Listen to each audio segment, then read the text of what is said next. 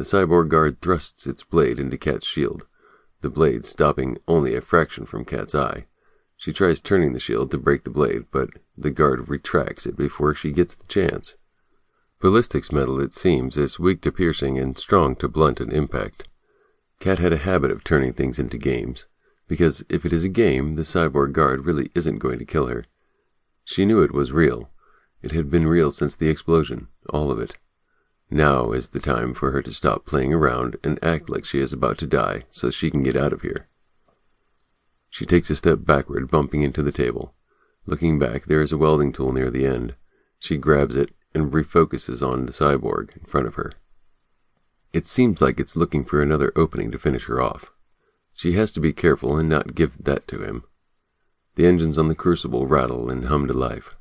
The guard takes a few steps back, looking in a few directions. Kat looks down at the welding tool she's picked up. She was pretty sure it was an adjustable plasma cutter, and with looking at it, she was right. It is something she used a few times before in her life. When Knox left her, for a 16 year old girl with no welding experience, it was a dangerous tool. For a 37 year old woman who needs a weapon to take out a cyborg, it's perfect. Kat sets the blade to full on the bottom, locking it into place by slamming it into the butt of her hand. She presses on the bottom, and a special plasma stick inside of the tool ignites. A four foot blade extends out, covered in white hot fire and sparks.